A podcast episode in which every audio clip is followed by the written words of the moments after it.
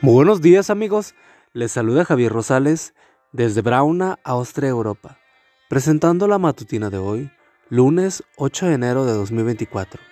La matutina de jóvenes ya por título, Un hombre de oración. La cita bíblica nos dice, oren en todo momento. 1 Tesalonicenses 5:17.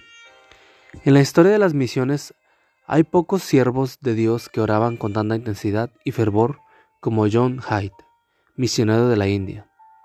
En una ocasión oró durante 36 horas, de rodillas, con la Biblia abierta frente a él. En otra ocasión oró durante 10 días sin comer ni dormir.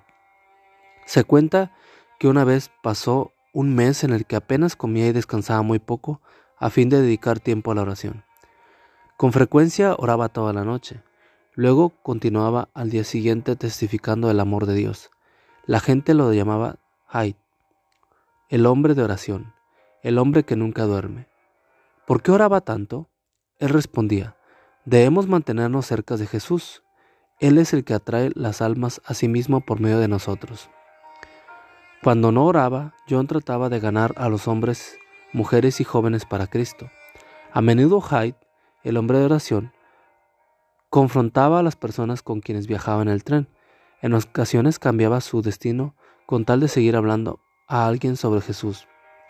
Una de estas personas era un adolescente que antes había sido cristiano, pero pensó que se estaba perdiendo de la gran diversión que le ofrecía el mundo.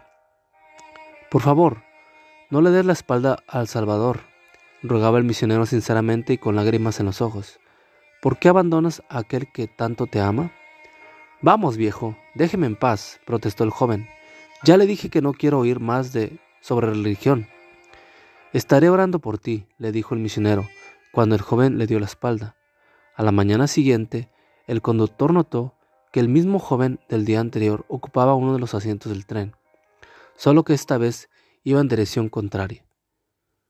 Fue una visita muy corta, comentó el conductor. Regreso para hablar con el misionero Hyde, respondió el joven. No puedo conciliar el sueño en toda la noche. Cada vez que cerraba los ojos, solo veía a ese anciano y sus lágrimas. Quisiera decirle que después de todo, quiero ser cristiano. La oración fervorosa del justo tiene mucho poder. Santiago 5:16. ¿Te gustaría fortalecer tu vida de oración? Hoy es un buen día para empezar.